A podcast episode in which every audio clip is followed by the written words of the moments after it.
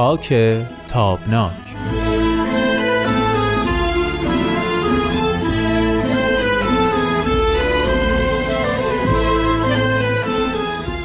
عزیزان شنونده همراهان صمیمی وقت شما بخیر. خوش اومدید به قسمت دیگه ای از مجموعه خاک تابناک. به اتفاق دوست و همراه و همکار صمیمی و همیشگی این برنامه امید فراهانی عزیز به شما وقت بخیر و خوش آمد میگم و ازتون دعوت می‌کنم که بیدرنگ شنونده برنامه امروز ما باشیم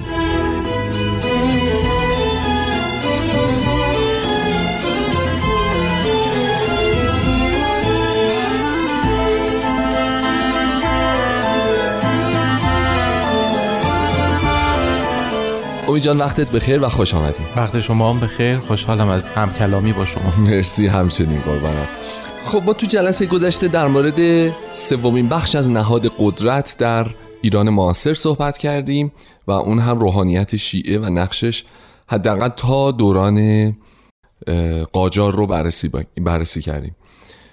سوالی که من دارم خب ما صحبت کردیم در مورد اینکه روحانیت شیعه تا قبل از جمهوری اسلامی اصلا چه فضایی داشت و به چه صورتی بود و حالت انجیو شما اشاره کردی که داشت و اینها. چیزی که می‌خوام سوال بکنم که امیدوارم حالا حداقل فتح باب خوبی برای جلسه امروزمون باشه این هستش که ارتباط حالا این دوتا حوزه چون بالاخره از یه جایی روحانیت اومد سایه به سایه سلطنت حاضر بود دیگه شرکت داشت تو دربار بود تو تصمیم گیری ها حضور داشت. به قول امروزی ها که میگن حکم رئیس جمهور تنفیذ می‌شد بالاخره اون موقع هم یه حکمایی تنفیذ می‌کردن. حتی تو فیلم ها و سریال ها هم حضور دارن. یعنی دیده میشه که واقعا این تصویر محو نیست اونجا و حضور دارن. حالا می‌خوام ببینم که رابطه اصلا چه شکلی بوده. یعنی فرض بکنید دربار به عنوان یک کلیت به عنوان یک مجموعه با روحانیت رابطهشون چجوری بوده؟ تعاملشون به چه شکلی بوده؟ ببینید در این که روحانیت شیعه به عنوان یک نهاد قدرتمند که ریشه در باورهای قاطبه مردم هم داره در طول تاریخ خصوص در دوره قاجار حضور قدرتمندی داره. این قدرت حتی ما در اسنادی که در ارتباط فقیهان تراز اول با دربار فتلی شاه یا دربار محمد شاه دارن خیلی خیلی واضحه خیلی پررنگ رنگ بله. ما می‌دونیم که حالا مثلا فرض بفرمایید که وزیر صدر اعظم دربار محمد شاه حاج میرزا آقاسی است که خودش یک روحانی است فی الواقع بله و همینطور خود فتلی شاه اساسا در خیلی از جاها مشورت می‌کرده.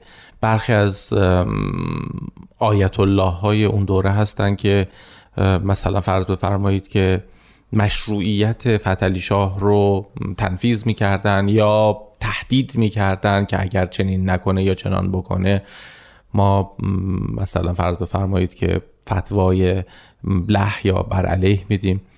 ولی واقعیت قضیه اینه که وقتی ما تاریخ رو حداقل در دوره قاجار بله. یه مرور سطحی می‌کنیم می‌بینیم که تقابل جدی بین دربار و روحانیت دیده نمیشه. بله. در جزئیات چرا؟ ولی مثلا فرض بفرمایید که ما خیلی کم می‌بینیم. اولا این رو ببینید در دوره قاجار ما قوه قضاییه نداریم. قوه بله. قضاییه مفتی است و قاضی شیخ است و شیخ و مفتی و آیت الله یک نفرند. بله. از اون طرف نظام آموزش و پرورش هم نداریم و آموزش و پرورش هم دست روحانیت دقیقا. بنابراین روحانیت جایگاه تثبیت شده خودش رو داره.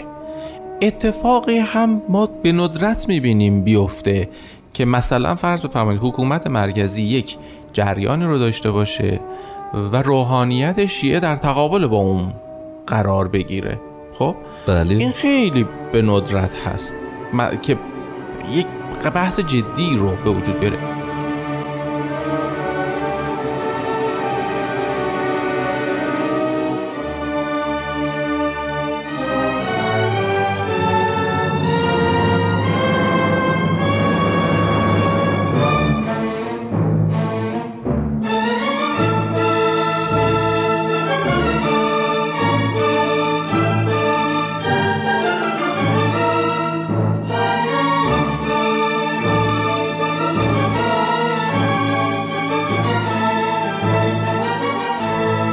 ما اختلاف های جزئی در داشتیم. این سطح داریم.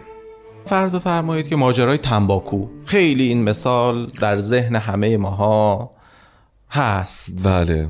که دو تا نکته داره. ببینید نکته اول شکی است در فتوای میرزای شیرازی. که آیا فتوای میرزای شیرازی بر علیه نفس استعمال, استعمال دخانه؟ دخانه خب. اساسا؟ یا بر علیه اون معاهده تنباکو که دولت بله. ایران بسته؟ خب حالا این یک شکه. خب. شک دوم اینه که چند درصد از فقها چون ببینید روحانیت شیعه به واسطه انجیو بودنش مثل دربار پاپ نیست. که از یک نظام هرمی منسجم آها استفاده بهره. ببره. درسته. حداقل باز تا انقلاب اسلامی. بله. ما همیشه کله گنده هایی رو در نظام روحانیت شیعه داریم که مستقل از هم عمل می‌کنن متفاوت حتی متضاد با هم عمل می‌کنن. خب درسته. علیه حال ما حتی میگیم که قبول. روحانیت شیعه متفقا بر علیه یک معاهده عمل کردن زنهای دربار هم ناز کردن قلیونا رو واسه شاه چاق نکردن شما موارد خیلی متعددی رو در تاریخ ایران داریم که مثلا قتل عامهایی که دربار انجام میده و فتواهاش رو روحانیون میده. مصادره های بله، بله. گسترده ای که فقط به دلایل باب طبع مثلا فلان, فلان پادشاه. بله. می‌خواد که اموال فلانی رو مصادره بکنه و فتوا رو به راحتی می‌گیره. شما جنگ های ایران و روس بر اساس فتواهای چهار تا بله. آخوند اتفاق. میفته و در واقع معاهده ترکمنچای آقا معاهده گلستان رو بستی. دیدی که از پس جنگ با قوای روس برمی ما فتوای جهاد دوم برای چی بود؟ و دولت چرا را افتاد دنبال فتوا؟ می‌دونید؟ نه اتفاقا در خیلی از موارد ما نمی‌بینیم که مثلا فرض بفرمایید همه می‌دونن که ناصرالدین شاه شراب خاره همه می‌دونن. از عالی تا دانی همه خبر دارن. ولی کسی کاری به کار ناصرالدین شاه نداره. کسی کاری به کار مصادره ها نداره. کسی کاری به کار قان... بیقانونی مملکت بله. نداره. کسی کاری به کار گرسنگی مردم نداره. نه. ما اتفاقا جدی ترین مقابله روحانیت شیعه در تاریخ ایران در دوره قاجار اتفاقا به نفع دولت و در برابر مشروطیت. آره جالبه. بله همینطوره دقیقا.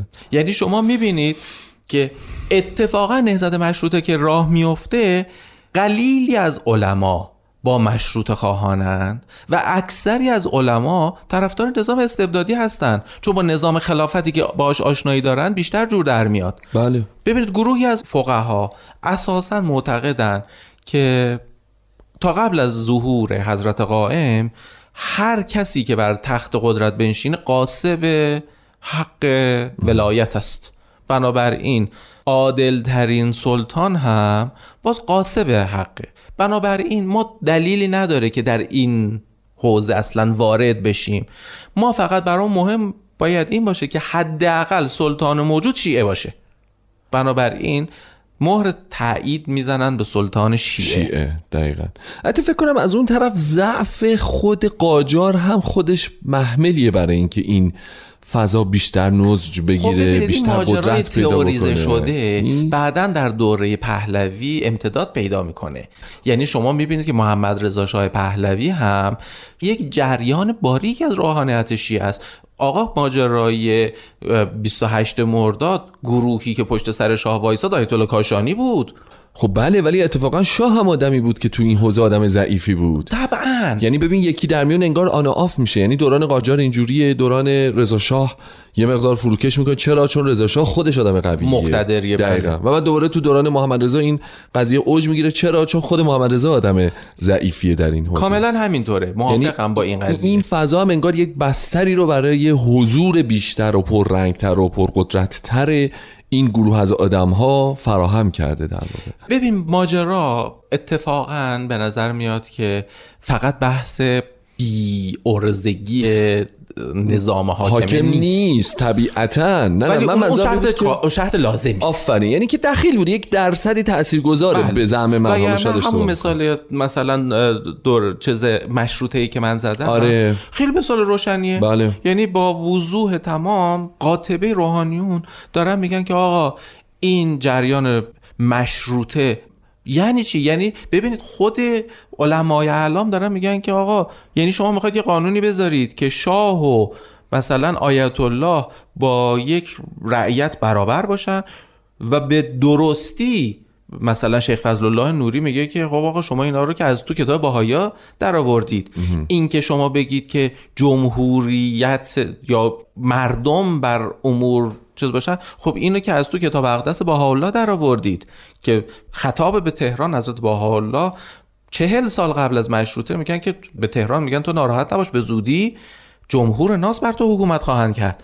خب اینا میگن که این مشروطه باید در برابرش وایساد.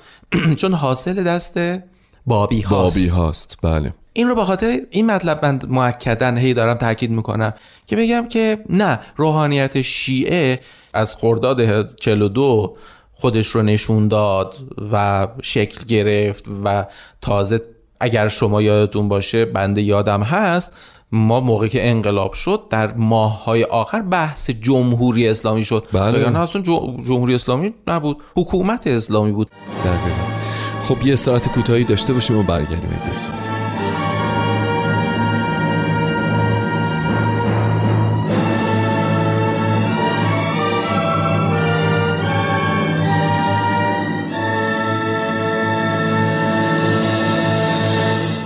خب امید ما البته به تلویح در موردش صحبت کردیم تو همین چند دقیقه گذشته ولی می‌خوام ببینم این فضا این فضای بین رابطه این فضای حاکم بین دربار بین قدرت حاکمه و روحانیون تو دوران بعد تو دوران رضا شاه چی شد ببخشید قبل از اینکه خواهش. بریم به رضا شاه. ببینید ماجرای قدرت روحانیت شیعه در دوره مشروطه و در دوره قانونگذاری مشروطه خیلی خودش رو نشون میده آره یعنی ببینید ماجرایی میشه که سردمداران روشنفکری و مشروطیت در ایران متوجه میشن که پروژهشون احتمال قوی به نتیجه نمیره نمی‌رسه بنابراین بدون اینکه خودشون بدونن اون آزمون و خطایی که گفتم اینجا خب. اتفاق میفته آها. یعنی برای اینکه بیان پروژه خودشون رو به ثمر برسونن پروژه خودشون رو فدا می‌کنن در واقع میان برای اینکه موافقت روحانیت شیعه رو جلب بکنن میان سهم برای روحانیت شیعه در قانونشون قائل میشن. در نتیجه قانون اساسی مشروطه که منطقا حالا درباره قانون باید بعدا صحبت بکنیم مفصل. حتما حتما. ولی منطق قانون عدالت خانه است یعنی برابری خواهی است. همون در قدم اول این از دست میره با اعمال نفوذ روحانیت شیعه و دفاع مثلا فرض بفرمایید محمد, محمد علی شاه قاجار آها. فلواقع تمام می‌کنه بحث مشروطه هنوز متولد نشده, رو. رو. تمام می‌کنه. هرچند که رضا شاه سعی بر احیای اون مشروطه با سکولار کردنش داره که حالا این رو بعدا بعد در جلسه بعد راجع بهش بیشتر بله بله بله.